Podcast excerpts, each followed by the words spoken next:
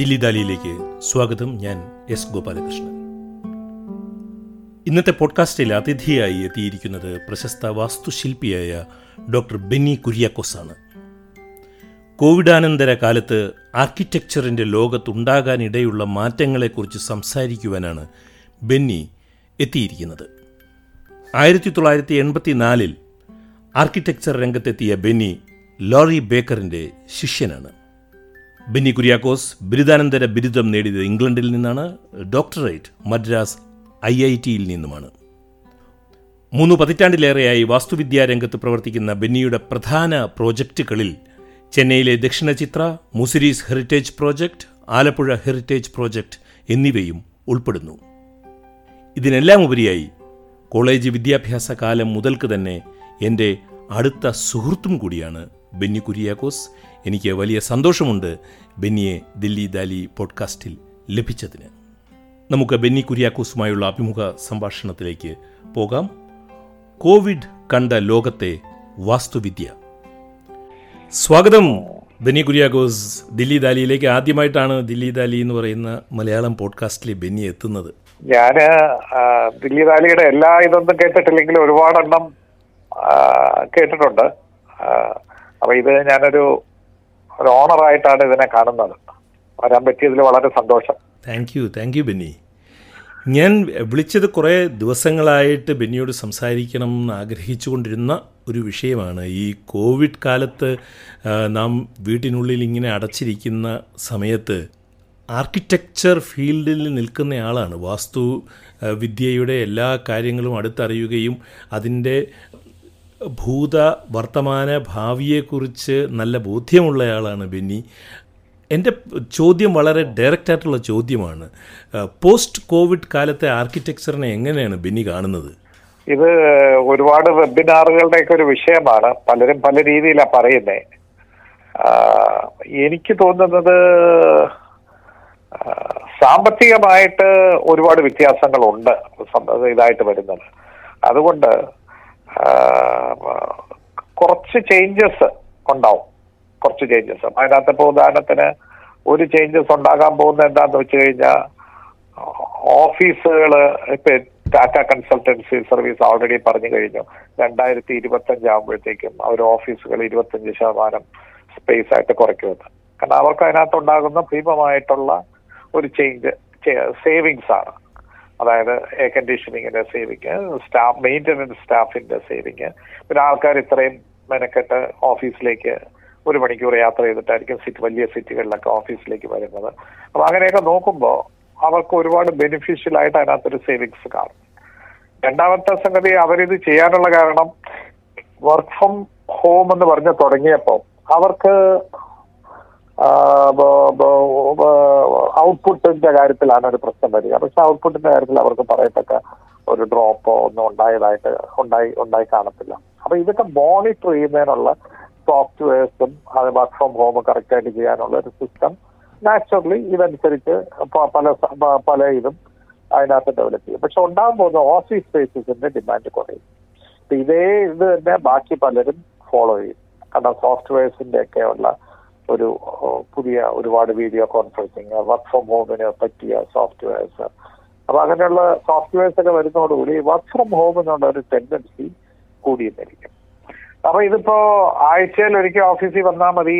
ബാക്കി ദിവസം ഇപ്പോ നമ്മൾ സൂം മീറ്റിംഗ് അല്ലെങ്കിൽ മൈക്രോസോഫ്റ്റ് ടീമിന്റെ ഏതെങ്കിലും വീഡിയോ കോൺഫറൻസ് വഴി കാരണം അതിനകത്ത് സ്ക്രീൻ ഷെയർ ചെയ്യാം പ്രസന്റേഷൻ ഷെയർ ചെയ്യാം. അതിനകത്ത് എത്ര പേർക്ക് വേണമെങ്കിലും പങ്കെടുക്കാം. ഇതെല്ലാം കൂടെ വെച്ച് നോക്കിക്കഴിയുമ്പോൾ സാധാരണ രീതിയിൽ ഒരുപാട് കാര്യങ്ങൾ നമ്മൾ ഈ നേരിട്ട് മീറ്റ് ചെയ്യുന്ന കാര്യങ്ങൾ നമുക്കത് ഒഴിവാക്കാൻ പറ്റും. അങ്ങനെ വരുമ്പോഴത്തേക്കും ഓഫീസ് സ്പേസിന്റെ ഡിമാൻഡ് കുറയും. ഓഫീസ് സ്പേസിന്റെ ഡിമാൻഡ് വരുമ്പോഴത്തേക്കും ഏറ്റവും നല്ല ഓഫീസ് സ്പേസ് ആയിരിക്കും റെന്റ് ചെയ്ത് പോവുക. ഇപ്പൊ തന്നെ പല സിറ്റികളിലും വലിയ സിറ്റികളിലും കാരണം പഴയ ഓഫീസ് സ്പേസ് ഒന്നും എടുക്കാൻ കാരണം പുതിയ പുതിയ ഫെസിലിറ്റി പഴയ ഒരു ലിഫ്റ്റ് ആയിരിക്കും ഉണ്ടാവുക. അല്ലെങ്കിൽ അതിന്റെ ജനാലകൾ എന്ന് പറയുന്ന അലുമിനിയം വിൻഡോസ് ആയിരിക്കും ഇപ്പോഴത്തെ യു പി വി സി അപ്പൊ അങ്ങനെയൊക്കെ ഉള്ള ചേഞ്ചസ് ഗ്ലാസ് അധികം ഉപയോഗിച്ചിട്ടുണ്ടാവില്ല. ഫ്ലോറിങ് വളരെ പഴയ ഫ്ലോറിങ് അപ്പൊ ഇങ്ങനെയൊക്കെ വരുമ്പോൾ പുതിയ ബിൽഡിങ്ങിന് പുതിയ തരത്തിലുള്ള ബിൽഡിങ്ങിനുള്ള ഒരു ഡിമാൻഡ് വരും. ഈ നല്ല ഡിസൈനിലല്ലാത്ത ബിൽഡിങ്സ് ഒക്കെ ആയിരിക്കും ഒഴിഞ്ഞു പോകാനായിട്ടുള്ള ഒരു ടെൻഡൻസി വരിക. അപ്പൊ ഇത് ഓഫീസ് സ്പേസിന്റെ ഡിമാൻഡ് കുറയ്ക്കും. ഇപ്പോൾ ഒരു എംപ്ലോയിയെ സംബന്ധിച്ചിടത്തോളം ആണെങ്കിലും ഈ ഇനിയിപ്പോ ഒരു സോഫ്റ്റ്വെയറിലെ ഒരു മിഡിൽ ലെവൽ സ്റ്റാഫിനെ സംബന്ധിച്ചോളം പുള്ളി ഇപ്പൊ കോയമ്പത്തൂർ ഒരു വീടുണ്ട് അല്ലെങ്കിൽ ഒരു ഗ്രാമപ്രദേശത്ത് വീടുണ്ട്. അയാൾ ആഴ്ച ഒരിക്കൽ ചെന്നൈയിൽ വന്നാൽ മതിയെങ്കിൽ അയാൾ കോയമ്പത്തൂർ അല്ലെങ്കിൽ അയാളുടെ ഗ്രാമത്തിലോ ഒക്കെ താമസിക്കാനായിരിക്കും ഇഷ്ടപ്പെടുക. ഏറ്റവും വലിയ ഗുണം എന്താണെന്ന് വെച്ച് കഴിഞ്ഞാൽ അയാൾ ഈ ഒരുപാട് കാശ് മുടക്കി ട്രാവൽ ചെയ്യോ ഡെയിലി വേണ്ട മദ്രാസിൽ വീടിന്റെ ആവശ്യമില്ല. അയാൾ രാവിലത്തെ ഒരു ഫ്ലൈറ്റിൽ ചെന്നൈയിൽ വരുന്നു. അതിനിപ്പോ ഒരു ദിവസത്തെ ഫ്ലൈറ്റിന് ആറായിരം ഏഴായിരം കൊടുത്തു കഴിഞ്ഞാൽ ഒരു മാസം ഇരുപത്തിയായിരം മുപ്പതിനായിരം രൂപ മുടക്കിയാലും അത് അയാൾ കൊടുക്കുന്ന റെന്റുമായിട്ട് കമ്പയർ ചെയ്യുമ്പോൾ അയാൾക്ക് സേവിങ്സ് ആണ് ഉണ്ടാവുക. അയാൾക്ക് വീട്ടിൽ തന്നെ ഇരിക്കാം. അയാളുടെ അപ്പനും അമ്മയും കാണും. ഒക്കെ അങ്ങനെയുള്ള സൗകര്യങ്ങളൊക്കെ വെച്ചപ്പോൾ ഓഫീസ് സ്പേസ് കുറയുന്നതനുസരിച്ച് വീടിന്റെ സ്പേസും കുറയും. അപ്പൊ ഇത് ആർക്കിടെക്ചറിൽ ഒരു ഡിമാൻഡ് കുറവായിരിക്കും ഉണ്ടാവുക. ഇപ്പൊ ഈ വിറ്റ് പോകാനായിട്ട് ആൾറെഡി റിസഷൻ ആയിരുന്നു. ഈ കോവിഡിന് മുമ്പ് തന്നെ റിയൽ എസ്റ്റേറ്റുകാരെല്ലാം വിൽക്കാനായിട്ട് പാടുപെട്ടുകൊണ്ടിരിക്കുന്ന ഒരു സമയം. അതിന്റെ കൂട്ടത്തിൽ ഈ കുരുമേ കുരു എന്ന് പറഞ്ഞാലുള്ള ഒരു സിറ്റുവേഷൻ ആയിരിക്കും എനിക്ക് തോന്നുന്നത് വരുന്നത്. പല റിയൽ എസ്റ്റേറ്റും വിൽക്കാനായിട്ട് വളരെ ഇത് പിന്നെ സാമ്പത്തിക സ്ഥിതി താന്നു പോയി ആൾക്കാരുടെ ബൈങ് കപ്പാസിറ്റി കുറഞ്ഞു. അമേരിക്കയിൽ നിന്ന് ഒരുപാട് ഒരുപാട് പേർക്ക് തിരിച്ചു വരും. ഒരുപാട് പേർക്ക് ജോലി നഷ്ടപ്പെടും. ഇതൊക്കെ വെച്ച് നോക്കുമ്പോൾ ആൾക്കാരിൽ ഉണ്ടാകുന്ന ഈ അസുഖം ഉണ്ടാക്കുന്ന ഇൻസെക്യൂരിറ്റി ഫീലിംഗ് കൂടുതൽ മുന്നോട്ടുള്ള ജീവിതം എങ്ങനെയാണെന്നുള്ള ഇൻസെക്യൂരിറ്റിയാണ് പലർക്കും ഉണ്ടാവാൻ സാധ്യത. അപ്പൊ അത് വരുമ്പോഴത്തേക്ക് ആർക്കിടെക്ചറിൽ ഇപ്പോൾ ഈ പറഞ്ഞ പോലെ ഓഫീസ് കെട്ടിടത്തിലും വീടുകളുടെ കാര്യത്തിലും ഒരു മേജർ ചേഞ്ച് ആയിരിക്കും ഈ ഉണ്ടാകാനായിട്ട് പോകുന്നത്. ഇത് നമുക്കൊരു പത്ത് വർഷം കൊണ്ടുണ്ടാകുന്ന ചേഞ്ച് നമുക്ക് ഒരൊറ്റ വർഷം കൊണ്ട് ഉണ്ടാവും. കാരണം ഇത് അത്ര ഫാസ്റ്റ് ആയിട്ടായിരിക്കും. ബിനി ബിനി എനിക്ക് ഒരു ഒരു ചോദ്യം ഉള്ളത്. ഓഫീസ് സ്പേസുകൾ ഏതായാലും ഓഫീസ് സ്പേസുകൾ കുറയാൻ പോവുകയാണ്. വർക്ക് ഫ്രം ഹോം എന്ന് പറയുന്ന ഒരു അതിന്റെ രുചി പിടികിട്ടി എംപ്ലോയർക്ക് മുതലാളിക്ക് അതിന്റെ ആനുകൂല്യങ്ങളും മനസ്സിലായി കാണണം വർക്ക് ഫ്രം ഹോം കൊണ്ട് ഉണ്ടാകുന്നതിന്റെ. എന്റെ ചോദ്യം ജോലി ഇതുപോലെയുള്ള കോർപ്പറേറ്റ് ഓഫീസുകളിൽ വർക്ക് ചെയ്യുന്നവരായിക്കോട്ടെ കോർപ്പറേറ്റ് ഓഫീസുകളിൽ വർക്ക് ചെയ്യുമ്പോൾ പോലും അതിസാധാരണമായ സർവസാധാരണമായ ഗാർഹിക സൗകര്യങ്ങൾ മാത്രമുള്ള വീടുകളിൽ നിന്നും വരുന്ന നിരവധി ആളുകളുണ്ട്. നിരവധി മെമ്പർ നിരവധി അംഗങ്ങളുള്ള വീടുകൾ വലിയ വലിയ അംഗങ്ങളുള്ള ചെറിയ വീടുകളിൽ നിന്ന് വരുന്നവരൊക്കെ. അപ്പോൾ നിലവിലുള്ള വീടുകൾ ഈ ഓഫീസ് സൗകര്യങ്ങൾ വർക്ക് ഫ്രം ഹോമിനുള്ള സൗകര്യമുള്ളതാണോ സത്യത്തിൽ? അല്ല ഇപ്പൊ നമ്മളിപ്പോ അങ്ങനെ നോക്കിക്കഴിഞ്ഞാൽ ഇപ്പൊ വർക്ക് ഫ്രം ഹോമിന് വലിയ സൗകര്യങ്ങളൊന്നും ആവശ്യമില്ല. ഒരു ലാപ്ടോപ്പ് ഏറ്റവും പ്രധാനമായിട്ട് വേണ്ടത് നല്ലൊരു ബ്രോഡ്ബാൻഡ് കണക്ഷൻ ഇതാണ് അതിനകത്ത് പ്രധാനമായിട്ടുള്ളത്. നമ്മൾ ഉദ്ദേശിക്കുന്ന പോലെ. ഇതിനകത്തുള്ള ഏറ്റവും ഇത്രയും നാളും ഇത് ചെയ്യാതിരുന്നതിന്റെ കാര്യം ഒരാൾ ഓഫീസിൽ വരാതിരുന്നു കഴിഞ്ഞാൽ അയാളുടെ ഔട്ട്പുട്ട് എങ്ങനെ മോണിറ്റർ ചെയ്യുന്നതാണ് ഇപ്പോ വന്നിരിക്കുന്ന വ്യത്യാസം ഈ വർക്ക് ഫ്രം ഹോം സോഫ്റ്റ്വെയറും മറ്റതും ഉപയോഗിച്ച് ആൾക്കാരുടെ ഔട്ട്പുട്ട് കൃത്യമായിട്ട് മോണിറ്റർ ചെയ്യാൻ പറ്റുകയും അവർ പറയുന്ന അനുസരിച്ച് മുപ്പത് ശതമാനം ഔട്ട്പുട്ട് കൂടുകയും ചെയ്തിട്ടുണ്ടെന്ന് പറയുകയാണെങ്കിൽ കാരണം ഇപ്പൊ വർക്ക് ഫ്രം ഹോം ആയപ്പോഴൂടെ വർക്ക് മോണിറ്ററിങ് കുറച്ചുകൂടെ സ്ട്രിക്റ്റ് ആയിട്ടാണ്. സോഫ്റ്റ്വെയർ കൂടെ ഈ സോഫ്റ്റ്വെയറിൽ ഒരുപാട് ഫീച്ചേഴ്സ് ഇൻട്രൊഡ്യൂസ് ചെയ്ത് ആ ഇത് ഉണ്ടാവും. നമുക്ക് ഈ പറയത്തക്ക രീതിയിൽ വലിയൊരു ഫെസിലിറ്റീസോ മറ്റേത് സംഗതികളൊന്നും ഇതിനകത്ത് ആവശ്യമില്ല. നമുക്ക് പവർ സപ്ലൈ കറക്റ്റ് ആയിട്ട് ഉണ്ടാവണം. ഇതിനകത്ത് പൊതുവെ ഇപ്പൊ സോഫ്റ്റ്വെയർ എന്ന് പറയുന്ന ഒരു ഇൻഡസ്ട്രി അല്ലെ പല ഇൻഡസ്ട്രി എടുക്കാൻ പലരും വലിയ സിറ്റികളിൽ താമസിക്കുന്നതിന് ഒരു പ്രധാന കാരണം കുട്ടികളുടെ വിദ്യാഭ്യാസമാണ്. കാരണം എന്റെ കുട്ടികളെ നല്ല ഒരു സ്കൂളിൽ ചേർക്കണം. എന്നാലേ അതിന്റെ ഒരു ഇതുണ്ടാവും. നാട്ടിൻപുറത്താണെങ്കിൽ അത്ര നല്ല സ്കൂൾ കാണുകയില്ല. എന്നൊക്കെ ഉള്ള വ്യത്യാസമാണ്. അപ്പൊ ഇതിനകത്ത് നമ്മൾ പല സർവേകളിലും സ്റ്റഡികളിലൊക്കെ കണ്ടിട്ടുള്ള ഒരു കാര്യം അവർക്ക് അവരെ ഏറ്റവും കൂടുതൽ ഇഷ്ടപ്പെടുന്ന ഒരു യങ് ഒരു മുപ്പത്തഞ്ച് വയസ്സുള്ള ഒരു യങ് കപ്പിളിനെ സംബന്ധിച്ചോളം ഒരു സാധാരണ മാന്യമായ ടേണിങ്സ് ഉള്ളവരെ സംബന്ധിച്ചോളം സ്കൂളാണ് ഏറ്റവും പ്രധാനപ്പെട്ട ഇമ്പോർട്ടന്റ് ആയിട്ടുള്ള ഒരു ഫാക്ടർ അതുകൊണ്ട് ആ വീട് വെക്കുമ്പോൾ പലരും വാങ്ങിക്കുന്നത് സ്കൂളിന് അടുത്ത് നോക്കിയിട്ടാണ് വീട് വാങ്ങിക്കുക. സ്കൂൾ തീരുമാനിക്കും. എന്നിട്ട് സ്കൂളിന് അടുത്തേക്കുള്ള താമസം മാറ്റും കുട്ടികളുടേത്. എന്നിട്ട് അവർ കൂടുതൽ ദൂരം നടന്നു പോയാലും അവർക്കത് പ്രശ്നമല്ല. പക്ഷെ ഇനിയിപ്പോൾ ഉണ്ടാകാൻ പോകുന്നത് സ്കൂളുകളുടെ കാര്യത്തിലൊക്കെ ഒരുപാട് വ്യത്യാസങ്ങൾ ഗ്രാമപ്രദേശങ്ങളിൽ നല്ല സ്കൂളുകൾ വരും. വെള്ളത്തിന്റെയും പവർ സപ്ലൈയുടെ ഇത് ഇതിപ്പോ നമുക്ക് രണ്ട് മൂന്ന് സോളാർ പാനൽ വെച്ച് കഴിഞ്ഞാൽ പവറിന്റെ ചില പ്രശ്നങ്ങൾ നമുക്ക് അവോയ്ഡ് ചെയ്യാൻ പറ്റും. അപ്പൊ ഇങ്ങനെയൊക്കെ നോക്കിക്കഴിയുമ്പോൾ ഉണ്ടാകുന്ന വ്യത്യാസങ്ങൾ വർക്ക് ഫ്രം ഹോം കണ്ടിന്യൂ ചെയ്യുകയും ഒക്കെ ചെയ്യും. പക്ഷെ ആർക്കിടെക്ട്സിന് ഒരുപാട് വർക്ക് ഉണ്ടാവും. കാരണം ഇപ്പോഴുള്ള ബിൽഡിങ്സിനെ എങ്ങനെ മോഡിഫൈ ചെയ്യുന്ന എന്നുള്ളതായിരിക്കും മേജർ ആയിട്ടുള്ള ഒരു വർക്ക് നടക്കാൻ പോകുന്നത്. പുതിയ വീടുകൾ വെക്കുന്നതിന് ഇപ്പൊ എനിക്ക് തോന്നുന്നു അമേരിക്കയിൽ നിന്ന് ഒരാൾ ഇങ്ങോട്ട് ജോലി നഷ്ടപ്പെട്ട് ഇവിടെ വന്നു കഴിഞ്ഞാൽ അയാളൊരു പുതിയ വീട് വാങ്ങിക്കുന്നതിലും കൂടുതൽ അയാൾ പത്ത് വർഷം മുമ്പ് വാങ്ങിച്ചൊരു വീട് മോഡിഫൈ ചെയ്യാനോ അല്ലെങ്കിൽ നാട്ടിലെ സ്വന്തം വീട് മോഡിഫൈ ചെയ്യാനൊക്കെ ആയിരിക്കും അയാൾ ശ്രമിക്കുക എന്നാണ് എനിക്ക് തോന്നുന്നത്. അല്ലാതെ ഇപ്പൊ നമ്മൾ ടി വി ചർച്ചകളിലൊക്കെ പലരും പറയുന്നത് കേട്ടു ഒരുപാട് എൻ ആർ ഐസ് ഗൾഫിൽ നിന്നും അമേരിക്കയിൽ നിന്നും തിരിച്ചു വരും അവർക്കൊക്കെ വീട് പണിയാൻ പറ്റൂ എന്നൊക്കെ പറഞ്ഞു കഴിഞ്ഞാൽ എനിക്ക് അങ്ങനെ ഒരു ഒരു ഒരു റിക്വയർമെന്റ് എനിക്ക് തോന്നുന്നില്ല. കാരണം ആൾറെഡി തന്നെ പല ഹൗസിംഗ് സർവേകളിലും കാണിക്കുന്ന നമുക്ക് ഒരുപാട് വീടുകളുണ്ട്. പലർക്കും ഒന്നും രണ്ടും വീടുകളുണ്ട്. അപ്പൊ അതുകൊണ്ട് ഈ ഫൈനാൻഷ്യൽ ഇൻസെക്യൂരിറ്റി വരുമ്പോൾ അതായത് സാമ്പത്തിക ഫൈനാൻഷ്യൽ ഗ്രോത്ത് കുറയുമെന്നാണ് എല്ലാവരും പറയുന്നത്. ഇരുപത് ശതമാനം കുറയുമെന്ന് പറയുന്നു. പത്ത് ശതമാനം കുറയുന്നു. അപ്പൊ ഫൈനാൻഷ്യൽ ഗ്രോത്ത് ഇൻസെക്യൂരിറ്റി ബിൽഡ് ചെയ്യും ആൾക്കാർ ഇൻവെസ്റ്റ് ചെയ്യില്ല. പക്ഷെ ആൾക്കാർക്ക് തിരിച്ചു വന്നു കഴിഞ്ഞാൽ ചില സുഖ സൗകര്യങ്ങൾ വേണം. അപ്പൊ അതനുസരിച്ച് അവർ ആർക്കിടെക്ചറിന് ജോബ് കാണും. പക്ഷെ അവരിപ്പൊ ചെയ്യുന്ന ഒരു അവരിപ്പൊ ചെയ്യുന്ന ഒരു നേച്ചർ രണ്ട് രണ്ട് കാര്യങ്ങൾ എനിക്ക് ചോദിക്കാനുള്ളത് പിന്നീട് ഒന്ന് മഹാമാരികൾ ഇതുപോലെയുള്ള വലിയ എപ്പിഡമിക്കും വ്യാധികളും ലോകചരിത്രത്തിൽ ഇതിനു മുൻപ് വന്നപ്പോൾ അത് വാസ്തുവിദ്യയെ സമൂലം മാറ്റിയിരിക്കുന്നു എന്ന് ഒരു ലേഖനം ഞാൻ കഴിഞ്ഞ ദിവസം വായിച്ചതാണ്. ന്യൂയോർക്കറിൽ വന്നതാണ്. ഈ പ്ലേഗ് എങ്ങനെയാണ് ബാധിച്ചത്? ഇപ്പോൾ ലൂക്കോ ബോസിയറിനെ പോലെയുള്ള ഇത് അദ്ദേഹം ഹ്യൂമിഡിറ്റി ഉണ്ടാകാതിരിക്കാൻ വേണ്ടി പോ പൊങ്ങിയ പ്ലാറ്റ്ഫോമുകൾ ഉണ്ടാക്കിയതിനെക്കുറിച്ചൊക്കെ ഞാൻ വായിക്കുകയായിരുന്നു. അപ്പോൾ ഈ യുദ്ധം വാസ്തുകലയെ മാറ്റി വാസ്തുവിദ്യയെ മാറ്റിയിട്ടുണ്ടെന്ന് പറയുന്നത് പോലെ തന്നെ മഹാവ്യാധികളും വാസ്തുവിദ്യയെ മാറ്റിയിട്ടുണ്ട്.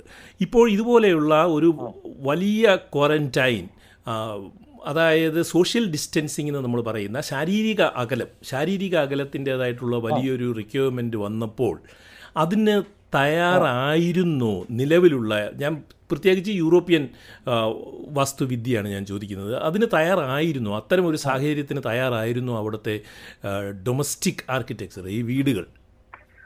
ഇതിനകത്ത് രണ്ടു മൂന്ന് സംഗതി. നമ്മൾ ബേസിക് ആയിട്ടുള്ള ചില കാര്യങ്ങളിലോട്ട് പോയി കഴിഞ്ഞാൽ ഉദാഹരണത്തിന് നമ്മുടെ ഇവിടുത്തെ ഓഫീസ് കോംപ്ലക്സ് വൻ നഗരങ്ങളിലുള്ള ഓഫീസ് കോംപ്ലക്സ് എല്ലാം സെൻട്രലൈസ്ഡ് എ സി ആണ്. എയർ കണ്ടീഷനിങ് ആണ്. എയർ കണ്ടീഷനിങ് ആണ്. അതായത് നമുക്ക് ഒരു സെൻട്രൽ ആർട്ടിഫിഷ്യൽ ആയിട്ട് ഒരു എൻവയോൺമെന്റ് അതിനകത്ത് ക്രിയേറ്റ് ചെയ്യുക ചെയ്തു അപ്പൊ ടെമ്പറേച്ചർ കുറയ്ക്കുക എന്നുള്ള ഒരു ലക്ഷ്യം. പക്ഷെ ഇത് ചെയ്യുമ്പോൾ ഈ പുറത്തോട്ട് നോക്കുക എന്നുള്ളത് കുറയുക ചെയ്തിരിക്കുന്നത്. ഇതെല്ലാം അടച്ചു കെട്ടിയ കെട്ടിടങ്ങളാണ്.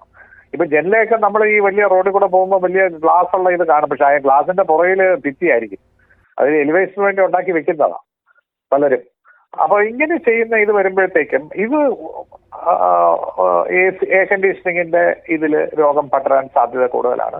ഇപ്പൊ ഹോസ്പിറ്റൽസ് ഒക്കെ പല ഹോസ്പിറ്റൽസ് ഇപ്പൊ ഓൾറെഡി തന്നെ കാരണം സാധാരണ ഉപയോഗിക്കുന്ന ഫിൽറ്ററിംഗ് മെക്കാനിസം എയർ പ്യൂരിഫൈ കാരണം ഈ സെയിം എയർ ആണ് വീണ്ടും സർക്കുലേറ്റ് ചെയ്യുന്നത് പലപ്പോഴും. ചെയ്യുന്നത്. അപ്പൊ എയർ കുറച്ച് ഫ്രഷ് എയർ ചിലപ്പോൾ ചില ഡിസൈനിൽ കാണും. അപ്പൊ ഇങ്ങനെ വരുമ്പോഴത്തേക്കും ഈ അണു അതെ നമ്മുടെ വൈറസിന്റെ ഇതോ ബാക്ടീരിയയുടെ ഇതോ ഒന്നും ഈ ഫിൽറ്റർ ചെയ്യുന്നില്ല. അപ്പോ ഫിൽറ്റേഴ്സിന്റെ കാര്യത്തിൽ വേറെ ഡസ്റ്റ് ആണ് അത് അത് ഫിൽറ്റർ ചെയ്യാൻ ഉപയോഗിക്കുന്നത്. ഫിൽറ്റേഴ്സിന്റെ കാര്യത്തിൽ ചില അഡ്വാൻസ്ഡ് ഫിൽറ്റേഴ്സ് ഉണ്ട്. അതൊക്കെ ഇപ്പൊ നമ്മുടെ ഓൾറെഡി തന്നെ നമ്മുടെ ചില ഹോസ്പിറ്റൽസിൽ ഇത് ഇൻസ്റ്റാൾ ചെയ്തുകൊണ്ടിരിക്കുകയാണ്.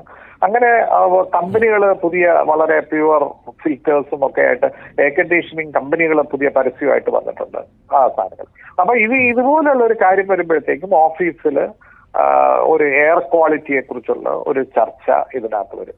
നമ്മൾ ഒരു കാര്യം മനസ്സിലാക്കേണ്ടത് ഈ ഇന്ത്യയെ തന്നെ നമ്മൾ ഗൂഗിൾ ചെയ്ത് നോക്കിയാൽ അറിയാം. ഇന്ത്യയിൽ പന്ത്രണ്ട് ലക്ഷം ആളുകളാണ് എയറിന്റെ ക്വാളിറ്റി ഓഫ് എയർ മോശമായിട്ട് മരിക്കുന്നത് ഒരു വർഷം. പന്ത്രണ്ട് ലക്ഷം ആളുകൾ അതിപ്പോ കൂടിയിട്ടുണ്ടാവാനേ സാധ്യതയുള്ളൂ. അപ്പൊ ഈ ഒരു ഹ്യൂജ് നമ്പർ പൊല്യൂഷൻ കൊണ്ട് എക്സ്റ്റേണൽ പൊല്യൂഷൻ അതായത് നമ്മൾ ഈ പുറത്തുള്ള ഈ വായുവിൽ നിന്നുള്ള ഇത് ഡൽഹിയിലേക്ക് സ്ഥിതി നമ്മൾ നോക്കിക്കഴിഞ്ഞാൽ ഭയങ്കര കൂടുതലാണ് കാർബൺ മോണോക്സൈഡും കാർബൺ ഡയോക്സൈഡും അപ്പൊ ഈ എയർ ക്വാളിറ്റി മോശമായത് പുറത്ത്. അത് വിദേശ രാജ്യങ്ങളിലും ഉണ്ട് പക്ഷെ വിദേശ രാജ്യങ്ങൾ പണ്ട് മോശമായിരുന്നു. എഴുപതുകളിലും എൺപതുകളിലും മോശമായിരുന്നു. പക്ഷെ ഇന്ന് അവർ വളരെ ഭേദമാണ്. അവരത് വളരെ കെയർ ആയിട്ട് ടെക്നോളജി ചേഞ്ചസിൽ അവർ ഇതിനെക്കുറിച്ച് ബോധവാന്മാരായിട്ട് പോകുന്നത്. ഇപ്പൊ തേർഡ് വേൾഡ് കൺട്രീസിലാണ് എയർ ക്വാളിറ്റി വളരെ മോശമായിട്ടുള്ളത്.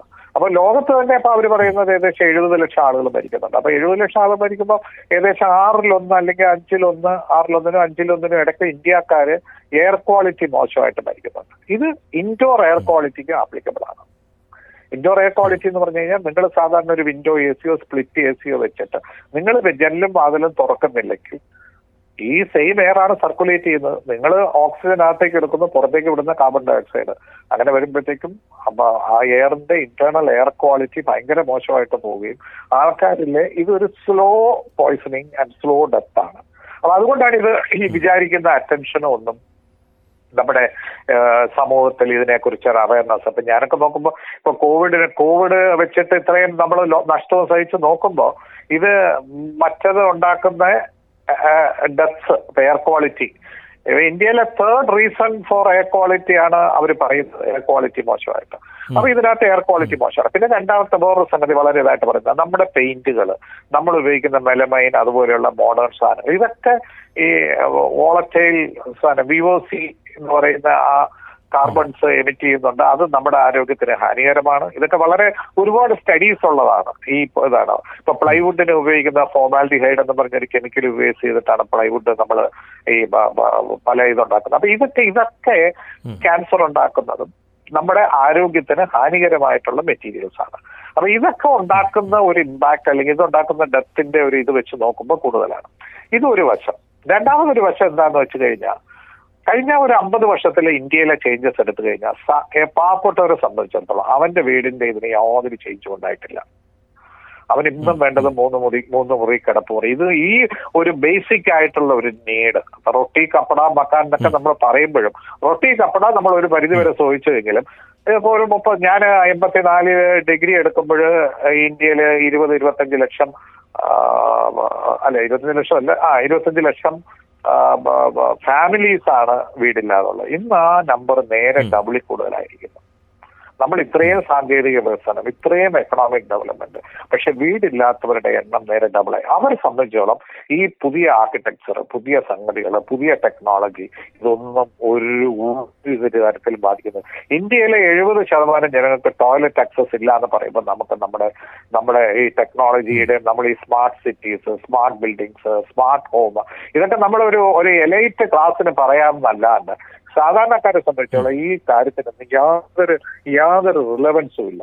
ഇവിടെ ഇലക്ട്രിസിറ്റി കിട്ടാത്ത വീടുകളാണ് ഇന്ത്യയിൽ നല്ലൊരു ശതമാനം. ഇലക്ട്രിസിറ്റി അതായത് ഒരു നൂറ്റി നൂറ്റി ഇരുപത് വർഷം മുമ്പ് അല്ലെങ്കിൽ നൂറ്റി മുപ്പത് വർഷം മുമ്പ് ഇലക്ട്രിസിറ്റി കണ്ടുപിടിച്ച് ഇൻകാൻഡസനോട് എഡിസൺ കണ്ടുപിടിച്ചിട്ട് നമ്മുടെ ഇവിടെ ഇലക്ട്രിസിറ്റി നമ്മുടെ നാടുകളിൽ എത്തിക്കാൻ പറ്റാതെ ഒരു ടോയ്ലറ്റ് എന്ന് പറയുന്ന ഒരു ബേസിക് നീഡ് നമ്മുടെ നാടുകളിൽ എത്തിക്കാൻ പറ്റാതെ നമ്മൾ ഈ സിറ്റിയിലെ ആൾക്കാരുടെ ഇതെല്ലാം വെച്ചിട്ട് പറയാന്നല്ലാണ്ട് ഈ ഒരു ഓഫ് കോഴ്സ് ബട്ട് ഇതൊരു ചെറിയൊരു പെർസെന്റേജ് ആയിരിക്കും ഈ എലൈറ്റ് ആയിട്ടുള്ള upper middle class upper class അല്ലെങ്കിൽ മിഡിൽ ക്ലാസ് എന്നൊക്കെ പറയുന്നവരുടെ വീടിന്റെ കോൺസെപ്റ്റിന് മാറ്റം ഉണ്ടാവും. അവർ അഞ്ചു വർഷം കൂടുമ്പോൾ കിച്ചൺ റീമോഡൽ ചെയ്യും പത്ത് വർഷം കൂടുമ്പോൾ ടോയ്ലറ്റ് റീമോഡൽ ചെയ്യും അവരത് ചെയ്യും. പാവപ്പെട്ടെ സംബന്ധിച്ചുള്ള ഇതൊന്നും നടക്കൂല. അതാണ് ഇതിനകത്തുള്ളത് അവന് ആയിരത്തി എഴുന്നൂറ്റി എഴു ആയിരത്തി തൊള്ളായിരത്തി എഴുപതിൽ എന്ത് വീടാണോ അവ- അവന് വെച്ചു കൊടുത്തത് അത് തന്നെയാണ് ഇപ്പോഴും അവർ അവർ പ്രതീക്ഷിക്കുന്നത്. അപ്പൊ ഇതിനകത്തൊക്കെ ഉണ്ടാകുന്ന ഇത് അവരുടെ സാമ്പത്തിക അനുസരിച്ച് ഒരുപാട് ഞാൻ ഡെവലപ്മെന്റ് ഇല്ല ഇന്ത്യയിലൊന്നും ഇല്ല എന്നല്ല ഞാൻ പറയുന്നത്. ബേസിക് ആയിട്ടുള്ള വീടിനെ കുറിച്ചുള്ള കോൺസെപ്റ്റ് വ്യത്യാസമുണ്ട്. യൂറോപ്യൻസിന്റെ കോൺസെപ്റ്റ് അല്ല നമ്മുടെ കോൺസെപ്റ്റ് ഈ നമുക്ക് പറ്റിയ ഏറ്റവും വലിയ മണ്ടത്തരം യൂറോപ്പിലെ ഇതും എടുത്ത് അതുപോലെയുള്ള പല കാര്യങ്ങളും എടുത്ത് നമ്മളൊരു ബണ്ടൻ ഒരു ഒരു ഒരു ബ്ലൈൻഡ് ആയിട്ട് ഫോളോ ചെയ്ത് നമ്മൾ ചെയ്തതാണ് നമുക്ക് പറ്റിയ ഒരു മണ്ടത്തരം. ഇനി കോവിഡ് വന്നതോടുകൂടി ഏറ്റവും വരാൻ പോകുന്ന ചേഞ്ചസ് ഇന്ത്യയിലും ചേഞ്ചസ് ഉണ്ടാവും ബട്ട് അതൊരു വേറെ രീതിയിലായിരിക്കും. യൂറോപ്യൻ യൂറോപ്പുകാരുടെ പ്രശ്നമല്ല നമ്മുടെ പ്രശ്നങ്ങൾ നമുക്കിവിടെ വേറെ ഒരുപാട് പ്രശ്നങ്ങളുണ്ട്. യൂറോപ്യൻ ഐഡിയ കൊണ്ടുവന്ന് ഇവിടെ കൊണ്ടുവന്ന് ഇപ്പോൾ പ്രവർ- പ്രാവർത്തികമാക്കാമെന്നോ മറ്റൊന്ന് വിചാരിച്ചു കഴിഞ്ഞാൽ അത് എനിക്ക് അതിനകത്ത് എനിക്ക് അതിനകത്ത് വലിയൊരു വിശ്വാസമൊന്നുമില്ല. ഇതൊരു മുക്കാറും മിക്കവാറും ഒരു പാസിംഗ് ഫേസ് ആയിട്ടാണ് പോയത് ലോറി ബേക്കറിന്റെ ശിഷ്യനാണ് ബെന്നി കുര്യാക്കോസ്. ഈ കോവിഡ് കാലത്ത് ആർക്കിടെക്ചറിനെ കുറിച്ചും അതിന്റെ ഭാവിയെക്കുറിച്ചും ചിന്തിക്കുമ്പോൾ ലോറി ബേക്കർ എന്ന് പറയുന്ന ഭാവനാശാലിയായിട്ടുണ്ട് ആയിട്ടുള്ള ഒരു വിപ്ലവകാരി. അദ്ദേഹത്തിന്റെ അദ്ദേഹത്തിന്റെ പ്രസക്തി എന്താണ് ഇന്ന്? പലരും അദ്ദേഹത്തിന്റെ പ്രസക്തി കഴിഞ്ഞു എന്ന് വിശ്വസിക്കുന്ന ഒരുപാട് ആൾക്കാർ ചിലപ്പോൾ ഉണ്ടായേക്കും.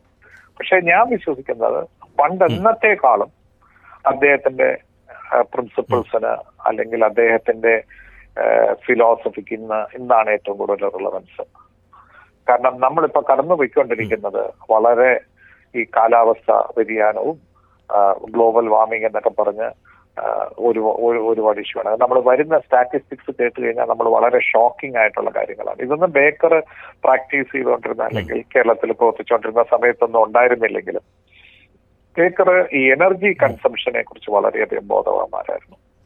ബോധവാനായിരുന്നു. എപ്പോഴും പറയും ബേക്കർ എപ്പോഴും പറഞ്ഞിട്ടുള്ള കാര്യമാണ്. നമ്മൾ വീടിന്റെ മുകളിൽ കുറച്ച് സോളാർ പാനലിന്റെ റൂഫ് വെച്ചത് കൊണ്ടൊന്നും ഇവിടുത്തെ ഗ്ലോബൽ വാർമിംഗ് ഇവിടുത്തെ ക്ലൈമറ്റ് ചേഞ്ച് ഒന്ന് റിവേഴ്സ് ചെയ്യാൻ പറ്റും റിവേഴ്സ് ചെയ്യോ അല്ലെങ്കിൽ അതനുസരിച്ച് ഒരു ചേഞ്ചസ് ഉണ്ടാകാൻ പോകുന്നില്ല. കാരണം സിറ്റുവേഷൻ വളരെ മോശമാണ്. വളരെ മോശമാണ്. നമ്മളിപ്പോ ഭൂമിനെ നമ്മൾ എക്സ്പ്ലോയിറ്റ് ചെയ്യുക. ഭൂമിനെ എക്സ്പ്ലോയിറ്റ് ചെയ്യാന്നാ പറയും നമ്മൾ ഭൂമിയെ നമ്മൾ ചൂഷണം ചെയ്യുന്നത്. നമ്മൾക്ക് ഇപ്പോ ഇപ്പോഴേ നമ്മുടെ ആവശ്യങ്ങൾ നിറവേറ്റണമെങ്കിൽ ഒന്നര ഭൂമി ഉണ്ടാവണം. ഇത് രണ്ടായിരത്തി മുപ്പതാകുമ്പോൾ രണ്ട് ഭൂമി ഉണ്ടെങ്കിലേ കാര്യം നടക്കുള്ളൂ. രണ്ടായിരത്തി അമ്പതാകുമ്പോൾ മൂന്ന് ഭൂമി വേണം. ഇതിനകത്ത് യാതൊരു ചിന്താധാരയും പ്രൊഫഷണൽസും പറയുന്നില്ല രാഷ്ട്രീയക്കാരും പറയുന്നില്ല ബ്യൂറോക്രാറ്റുകളും പറയുന്നില്ല ആരും പറയുന്നില്ല. ഇതൊരു സീരിയസ് സിറ്റുവേഷനിലോട്ടാണ് പോകുന്നത്. ഞാൻ കോവിഡിനേക്കാളും ഏറ്റവും കൂടുതൽ ഭയക്കുന്നത് ഈ പ്രകൃതിയുടെ ചൂഷണമാണ്. ഞാൻ ചുമ്മാ റൊമാന്റിക് ആയിട്ടുള്ള ഒരു വ്യൂവിൽ പറയുകയല്ല. നമ്മൾ നമ്മുടെ ഇവിടുത്തെ ഭാവി തലമുറയുടെ ജീവിതം നശിപ്പിക്കുകയാണ് ഇവിടുത്തെ. അപ്പൊ നമ്മൾ ഇവിടെ ഇപ്പൊ ചെയ്യുന്ന പോലെ ഈ ഇപ്പോഴുള്ള സ്റ്റെപ്സ് ഒന്നും കൊണ്ട് പറ്റത്തില്ല. ഇത് ചുമ്മാ സാധാരണ എന്തെങ്കിലും കാണിച്ച് ചെയ്തു കഴിഞ്ഞാൽ ഒന്നും ഈ പ്രശ്നങ്ങൾ പരിഹരിക്കാനും പോകുന്നില്ല. കാരണം നമ്മളിപ്പോ കഴിഞ്ഞ ദിവസം ഞാനൊരു ഇത് കേട്ടിരുന്നു ഇന്ത്യ വളരെ അഡ്വാൻസ്ഡ് ആണ്. ക്ലൈമറ്റ് ചേഞ്ചിന്റെ കാര്യത്തിൽ എന്നൊക്കെ പറയുന്നത്. എനിക്ക് അതിനകത്തൊന്നും വിശ്വാസമില്ല. കാരണം ഇവിടെ തൊണ്ണൂറ്റൊമ്പത് ശതമാനം പേർക്കും എന്താണെന്ന് പോലും ക്ലൈമറ്റ് ചേഞ്ച് ആണെന്ന് അറിഞ്ഞുകൂടെ. അപ്പൊ ഇതുണ്ടാക്കുന്ന ഈ ഇതുണ്ടാക്കുന്ന മാറ്റങ്ങൾ. ഇപ്പൊ ക്ലൈമറ്റ് സെന്റർ എന്ന് പറഞ്ഞ ഒരു രണ്ടായിരത്തി അമ്പതിൽ അവർ പറയുന്നത് ഇന്ത്യയിൽ മുപ്പത്തിരണ്ട് ലക്ഷം ആൾക്കാർക്കാണ് വീടുകൾ നഷ്ടപ്പെടാൻ പോകുന്നത്. അപ്പോ അപ്പൊ ഈ ഇത്രയും പേർക്ക് വീടുകൾ നഷ്ടപ്പെടുക നമ്മൾ അതിനെ ഇപ്പോഴേ പ്ലാൻ ചെയ്തു തുടങ്ങണം കാരണം സീ വാട്ടർ ലെവൽ അര മീറ്ററോ ഒരു മീറ്ററോ റൈസ് ചെയ്ത് കഴിഞ്ഞാൽ നമ്മുടെ കൊച്ചിയും നമ്മുടെ കോസ്റ്റൽ ഏരിയാസും നമ്മുടെ ആലപ്പുഴയും നമ്മുടെ കോട്ടയവും നമ്മുടെ ഏത് കോസ്റ്റൽ സിറ്റി ആണെങ്കിലും നമുക്കിപ്പോ കഴിഞ്ഞ ദിവസം ഞാൻ ബീച്ചിൽ മഴക്കാലത്ത് ശംഖുഭവൻ ബീച്ചിന്റെ ഒരു ഇത് ഒരു വീഡിയോ കാണുകയായിരുന്നു. കയറി കയറി അവിടെ സീറ്റ് ഇട്ടിരിക്കുന്നതിന്റെ അടുത്ത് വരെ എനിക്കറിയാം ശംഖുഭവൻ മോഹിച്ച് എത്ര പുറത്തായിരുന്നു എന്നുള്ള എന്തോ ഒരു സ്ഥലം അവിടെ ഉണ്ടായിരുന്നു. ഇപ്പൊ അത് കയറി കയറി ഇങ്ങനെ വളരെ അടുത്ത് വന്നിരിക്കുന്നത് അപ്പൊ ഇങ്ങനെ ഇത് ഇതുപോലെയുള്ള കാലാവസ്ഥാ വ്യതിയാനങ്ങളും മാറ്റങ്ങളും ഒക്കെ ഉണ്ടാക്കുന്ന വെച്ചിട്ട് എന്തെങ്കിലും തല്ലിക്കൂട്ടി ഉള്ള സൊല്യൂഷൻസ് അല്ല. നമുക്കിത് വളരെ ദീർഘമായിട്ട് ഇതിന് ഇതിന് ലോങ് ടേം സൊല്യൂഷൻസ് ആയിട്ട് ആലോചിച്ച് ചെയ്യാനുള്ള ഇപ്പോഴേ തുടങ്ങണം അത്. ഇല്ലെങ്കിൽ നമ്മൾ വളരെ ഡേഞ്ചറസ് ആയിട്ടുള്ള ഒരു സിറ്റുവേഷനിലോട്ടായിരിക്കും നമ്മൾ പോകുന്നത്. അതായത് ഇതുണ്ടാക്കുന്നത്. കാരണം ഇത് രണ്ടായിരത്തി അമ്പത് ആകുമ്പോൾ രണ്ടായിരത്തി പെട്ടെന്ന് ഇങ്ങനെ കയറി വരാൻ പോകില്ല ഗ്രാജുവലായിട്ട് വരുന്നത്. വെള്ളപ്പൊക്കമാണെങ്കിലും സൈക്ലോൺ ആണെങ്കിലും. ബെന്നി എനിക്ക് എനിക്ക് തോന്നുന്നത് ഈ ഈ ഒരു വിഷയം ഈ വാസ്തുവിദ്യയുമായി ബന്ധപ്പെട്ട വിഷയങ്ങൾ കൊണ്ട് തന്നെ ഒരു പോഡ്കാസ്റ്റ് പരമ്പര തന്നെ നമുക്ക് ഇന്ന് ഒരു ദിവസം കൊണ്ടോ രണ്ട് ദിവസം കൊണ്ടോ മൂന്ന് ദിവസം കൊണ്ടോ ചർച്ച ചെയ്ത് തീരാവുന്ന വിഷയമല്ല. നാം ഈ ചർച്ചകൾ മുന്നോട്ട് കൊണ്ടുപോകേണ്ടതുണ്ട്. പക്ഷേ എന്റെ അവസാനത്തെ ഒരു ചോദ്യം ഇന്നത്തെ ഈ പോഡ്കാസ്റ്റിൽ എന്റെ അവസാനത്തെ ചോദ്യം. ആർക്കിടെക്ചർ പ്രൊഫഷനായിട്ട് എടുത്തിട്ടുള്ള ആയിരക്കണക്കിന് ആളുകൾ ഉണ്ട്. ഈ പ്രോ പോഡ്കാസ്റ്റ് കേൾക്കുന്ന മലയാളികളിലും ഉണ്ട്. ചെറുപ്പക്കാരായിട്ടുള്ളവർ അവരോട് ഈ കാലം അവരാകെ അന്തം വിട്ട് നിൽക്കുന്ന ഒരു സാഹചര്യമാണിത്. കാരണം അവരുടെ തൊഴിൽ സാധ്യതകളെക്കുറിച്ചും ഭാവിയെക്കുറിച്ചും ഒക്കെ. അപ്പോൾ ശുഭാപ്തി വിശ്വാസിയായിട്ടുള്ള സസ്റ്റൈനബിൾ ആയിട്ടുള്ള വാസ്തുവിദ്യ മാതൃകകൾ ആവശ്യമുണ്ടെന്ന് വിശ്വസിക്കുന്ന ബെന്നിയെ പോലെ ഒരാളിനോട് ഞാൻ ഈ ചോദ്യം ചോദിക്കുകയാണ്. ഈ മേഖലയിലുള്ള യുവതലമുറയിലുള്ള ആളുകളോട് ബെന്നിക്ക് എന്താണ് പറയാനുള്ളത്? ഇപ്പൊ തൽക്കാലത്തേക്ക് ഒരു ചെറിയൊരു സെറ്റ് ബാക്ക് ഉണ്ടായിരുന്നിരിക്കും അതിപ്പോ ഇതിനകത്ത് മാത്രമല്ല ഹോസ്പിറ്റൽസ് ആയാലും ഉണ്ട്. നമ്മൾ പ്രതീക്ഷിക്കുന്ന ഹോസ്പിറ്റൽസ് ഒക്കെ ഇഷ്ടപോലെ വരുമാനം ഉണ്ടാക്കുന്ന ഹോസ്പിറ്റൽസും നഷ്ടത്തിലാണ്. ഏത് ഏത് ഏത് സർവീസ് ഇൻഡസ്ട്രി ഏതെടുത്തു കഴിഞ്ഞാലും നഷ്ടത്തിലാണ്. അതൊരു ഷോർട്ട് ഫേസ് ആണ്. ഈ ലോക്ക്ഡൌണും ഇതുമെല്ലാം കഴിഞ്ഞാൽ ആൾക്കാർ നോർമൽ ലൈഫിലോട്ട് മൂന്ന് മാസം കഴിയുമ്പോഴോ നാല് മാസം കഴിയുമ്പോഴോ വരുമ്പോഴത്തേക്ക് അതുവരെ പിടിച്ചു നിൽക്കുക എന്നുള്ളതാണ് ഇതിനകത്ത് ഏറ്റവും പ്രധാനം. ഞാൻ പ്രതീക്ഷിക്കുന്നത് ആർക്കിടെക്ട്സിന്റെ ഡിമാൻഡ് കുറയുന്നില്ല. പക്ഷേ ആർക്കിടെക്ടിന്റെ റോൾ മാറും. ഇതിനകത്ത് രണ്ട് മൂന്ന് സംഗതികൾ ഭയങ്കരമായിട്ട് ഞാൻ ഏറ്റവും കൂടുതൽ ജോബ് പ്രോസ്പെക്ട്സ് വരാൻ സാധ്യതയുള്ളത്. ഒരു ഒരു ഒരു സംഗതി.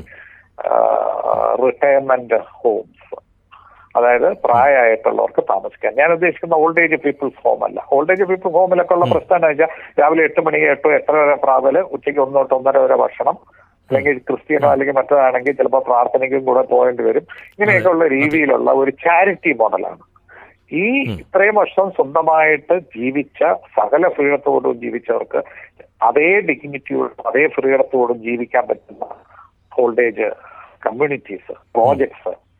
ഭയങ്കരമായിട്ട് വരും. ഇപ്പൊ പുറത്ത് വന്നപ്പോ ഞാൻ കഴിഞ്ഞ ദിവസം എന്റെ ഒരു സുഹൃത്ത് എന്നെ യു എസ് വിളിച്ചിട്ട് പറഞ്ഞു "ആ, ഇനിയിപ്പോ ഞാൻ ഞങ്ങൾ റിട്ടയർ ചെയ്യുന്ന കേരളത്തിലോട്ടാണ് കാരണം ഈ യു എസിലുള്ളവർക്കൊക്കെ ഫ്രീഡം ആയി. കാരണം അവിടെ ഇപ്പൊ എന്തെങ്കിലുമൊക്കെ പറ്റി കഴിഞ്ഞാൽ പറ്റി അവർക്ക് അവിടെ കിട്ടുന്ന പെൻഷൻ കൊണ്ട് ഇവിടെ രാജാവിനെ രാജ്ഞിയെ പോലെ വാഴാം. അപ്പോ ഈ ഈ ഇത് ഒരു ഭയങ്കരമായിട്ടൊരു ഡിമാൻഡായിട്ട് വരുന്ന ഒരു സംഗതിയാണ്. ഇപ്പോ ഇത് ഇന്ത്യയ്ക്ക് കേരളത്തിന് പ്രത്യേകിച്ച് ഇതിന് ഭയങ്കര സ്കോപ്പാണ് ഇതിനകത്തുള്ളത്. ഇതിനകത്ത് ഞാൻ വേറൊരു കാര്യം പറഞ്ഞുതരാം. ഇപ്പൊ ഒരുപാട് പേര് എനിക്കറിയാവുന്ന ഒരു ഒരു കോൺസെപ്റ്റാണ്. ഈ യു കെയിലും ബാക്കി ഫ്രാൻസിലും ജർമ്മനിയിലും ഈ കോൾഡ് ക്ലൈമറ്റ്സിലുള്ളവര് ഈ നവംബർ ഡിസംബർ ജാനുവരി ഫെബ്രുവരി ആകുമ്പോഴത്തേക്ക് അവർ ഗ്രീസിലോട്ടോ ഇറ്റലിയുടെ വാമർ ഏരിയാസിലോട്ടോ അല്ലെങ്കിൽ സ്പെയിന്റെ വാമർ. ഏരിയാസിലോട്ടോ താമസം മാറ്റും. കാരണം ഈ നാല് മാസത്തെ ഹീറ്റിംഗ് ബില്ലും മറ്റതൊക്കെ കൊടുത്തേച്ച് അവിടെ താമസിക്കുന്നില്ല. ഇപ്പൊ എയർ ബി ആൻഡ് ബി ഒക്കെ വന്നതോടുകൂടി ഒരുപാട് വ്യത്യാസം. കാരണം ഇപ്പൊ അവരൊരു ഒരു പത്ത് ദിവസം ആരെങ്കിലും വന്നു കഴിഞ്ഞാൽ കുറച്ച് റെന്റൊക്കെ കിട്ടും. കാരണം എയർ ബി ആൻഡ് ബി ഒക്കെ നമുക്ക് ഇങ്ങനെ വരുമെന്നൊന്നും നമ്മൾ ഒരിക്കലും നമ്മൾ പ്രതീക്ഷിച്ചിരുന്നില്ല. ഉണ്ടായിരിക്കുന്ന കേസ്. അപ്പൊ അതൊക്കെ അവ- അവ- അവിടുത്തെ ഒരു കോമൺ ഒരു രീതി ആയി കഴിഞ്ഞു ആൾക്കാർ ഹോട്ടലിൽ ഓൺലൈനിൽ റൂം ബുക്ക് ചെയ്യുന്നതിൽ എയർ ബി എൻ ബിയിലോട്ട് പോകുന്നത് ഫ്രീഡം ആൾക്കാരിലോട്ട് വന്നു കഴിഞ്ഞു അപ്പൊ ഇത് ഇത് ഇതേ സംഗതി തന്നെയാണ് ഇവർ പോകുന്നത്. അപ്പൊ ഇതുപോലെയുള്ള ഒരു സാധ്യത നമുക്ക് ഭയങ്കരമായിട്ടൊരു സ്കോപ്പാണ് റിട്ടേൺ. കാരണം ഞാൻ പറയുന്നത് അവർക്ക് സകല ഫ്രീഡത്തോടുകൂടിയും ഒരു ചുമ്മാ അവർക്ക് വേണ്ടി വീടുന്നില്ല. അവർക്ക് വേണ്ട എല്ലാ സൗകര്യങ്ങളോടും കൂടി. അതായത് വീൽ ചെയർ ആക്സസ് ടോയ്ലറ്റ്സിന് അതിന്റെ സൗകര്യങ്ങൾ അതുപോലെ തന്നെ നമ്മുടെ ബാക്കിയുള്ള റാമ്പുകൾ അപ്പൊ ഇതൊക്കെ ഞാൻ വളരെ സൂപ്പർഫിഷ്യൽ ആയിട്ട് പറയുന്നതാണ്. അവർക്ക് വേണ്ടത് ഒരു ഐസൊലേഷൻ ഒഴിവാകുക എന്നുള്ളതാണ് ഒരു അത്യാവശ്യം ഒരാൾക്ക് ഡയബറ്റീസ് ഒരു ഡോക്ടറെ കാണണം ഒരു നഴ്സിനെ കാണണം അതിനുള്ള സൗകര്യങ്ങൾ. ഇന്ന് മക്കൾക്ക് കാശ് എത്രയുണ്ടെന്ന് പറഞ്ഞിട്ടും കാശ് എത്രയുണ്ടെന്ന് പറഞ്ഞിട്ട് കാര്യമില്ല. ഓൾഡ് ഏജ് ശാപം പോലെയാണ് പലരും കാണുന്നത്.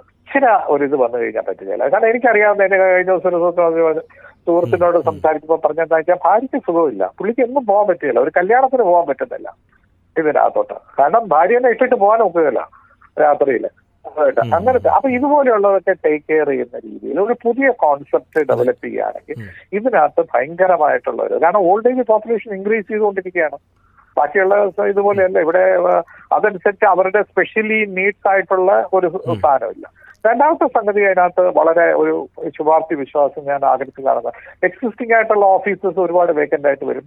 ബാക്കിയുള്ള ബിൽഡിംഗ് പഴയ ബിൽഡിങ്സ് ഇപ്പൊ എൺപതുകളിലോ തൊണ്ണൂറുകളിലോ ഒക്കെ പണിത ബിൽഡിങ്സ് ഒക്കെ ഇന്ന് വേക്കന്റ് ആണ്. ഡൽഹിയിൽ തന്നെ എടുത്തു കഴിഞ്ഞാലും എവിടെ എടുത്തു കഴിഞ്ഞാലും പഴയ ഷോപ്പിംഗ് മാളിലൊന്നും ആളില്ല ഇപ്പൊ ലുല്ലു വന്നപ്പോ ഒബ്രോൺ മാൾ പോയി.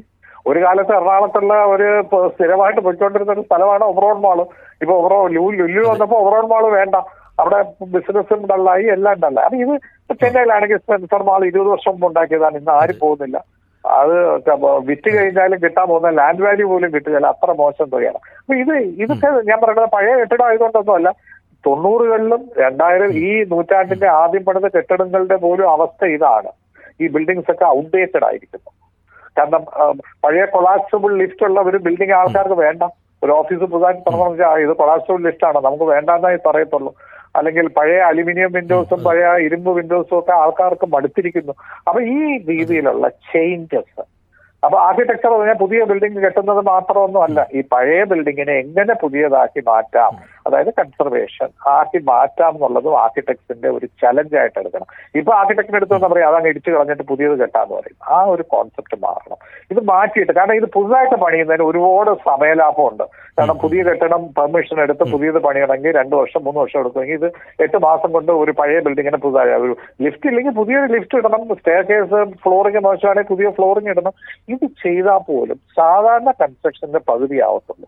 ഇത് ഞാൻ പറയാൻ കാര്യം രണ്ടായിരത്തി ഞാൻ യു കെയിൽ ഞാൻ ഒരു ഒരു മാസത്തോളം ഉണ്ടായിരുന്നു. അന്ന് ഞാൻ കണ്ടു കഴിഞ്ഞപ്പോൾ അവിടുത്തെ പഴയ എന്റെ ആർക്കിടെക്ട് ഫ്രണ്ട്സിനെ കണ്ടു കഴിഞ്ഞപ്പോൾ അതിനകത്ത് രണ്ട് പേര് എന്നോട് പറഞ്ഞതാണ് ബെന്നി ഞങ്ങളുടെ എഴുപത് ശതമാനം പ്രാക്ടീസ് ഈ ബിൽഡിംഗ് അറുപത് വർഷം അറുപതുകളിലെയും എഴുപതുകളിലെയും അമ്പതുകളിലെയൊക്കെ ബിൽഡിംഗ് റിനോവേറ്റ് ചെയ്യുക എന്നുള്ളതാണ്.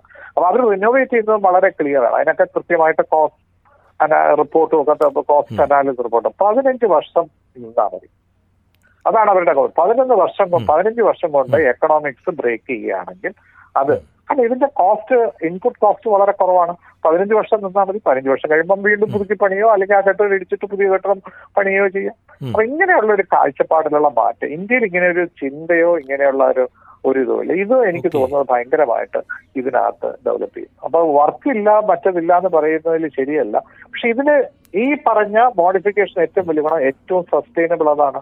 ഒരു പുതിയ ബിൽഡിംഗ് ഉണ്ടാക്കുന്ന പതിനായിരം സ്ക്വയർ ഫീറ്റ് ഉള്ള ഒരു പുതിയ ബിൽഡിംഗ് ഉണ്ടാക്കുന്നതിന്റെ അമ്പത് ശതമാനം ഇക്കോളജിക്കൽ അല്ലെങ്കിൽ കാർബൺ ഫുട്പ്രിന്റ് ഈ ഇതുപോലെയുള്ള ബിൽഡിംഗ് റിനോവേറ്റ് ചെയ്യുന്നതുകൊണ്ട് ഉണ്ടാകത്തുള്ളൂ.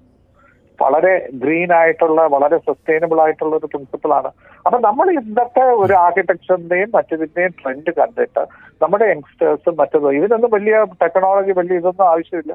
വളരെ ഭാവനയാണ് ഇവിടെ ആവശ്യം. ഭാവന ഉണ്ടെങ്കിൽ നമുക്ക് ഏത് കെട്ടിടത്തെ എങ്ങനെ വേണമെങ്കിലും മാറ്റിയെടുക്കാനായിട്ട് നമുക്കത് പറ്റും. അപ്പൊ ഈ ഒരു ചിന്താഗതി ആർക്കിടെക്ട്സിനിടയ്ക്ക് മാറിക്കഴിഞ്ഞാൽ ഒരുപാട് വ്യത്യാസം ഉണ്ടാവും താങ്ക് യു ബെന്നി. വളരെ വിശദമായിട്ട് ഈ വിഷയത്തെക്കുറിച്ച് സംസാരിച്ചതിന് നമുക്ക് വീണ്ടും ദില്ലിദാലിയിൽ തിരിച്ചു വരേണ്ടി വരും.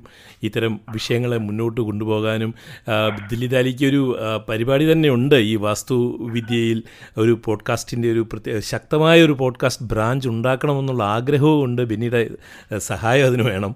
ഞാൻ മാക്സിമം സഹായം ചെയ്തു തരാൻ കോളേജ് എനിക്ക് അതിനകത്ത് കുഴപ്പമില്ല കാരണം ഇത് ഇങ്ങനെയുള്ള ചില പല സംഗതികളും നമ്മൾ ഡിസ്കസ് ചെയ്യുകയും അതിനെപ്പറ്റി ഡിബേറ്റ് ചെയ്യുകയും അതനുസരിച്ച്. കാരണം ഒരു കാര്യം ഉറപ്പാണ് കോവിഡ് ഉണ്ടാക്കുന്ന ചേഞ്ചസ് മൊത്തം മാറ്റിമറിക്കും.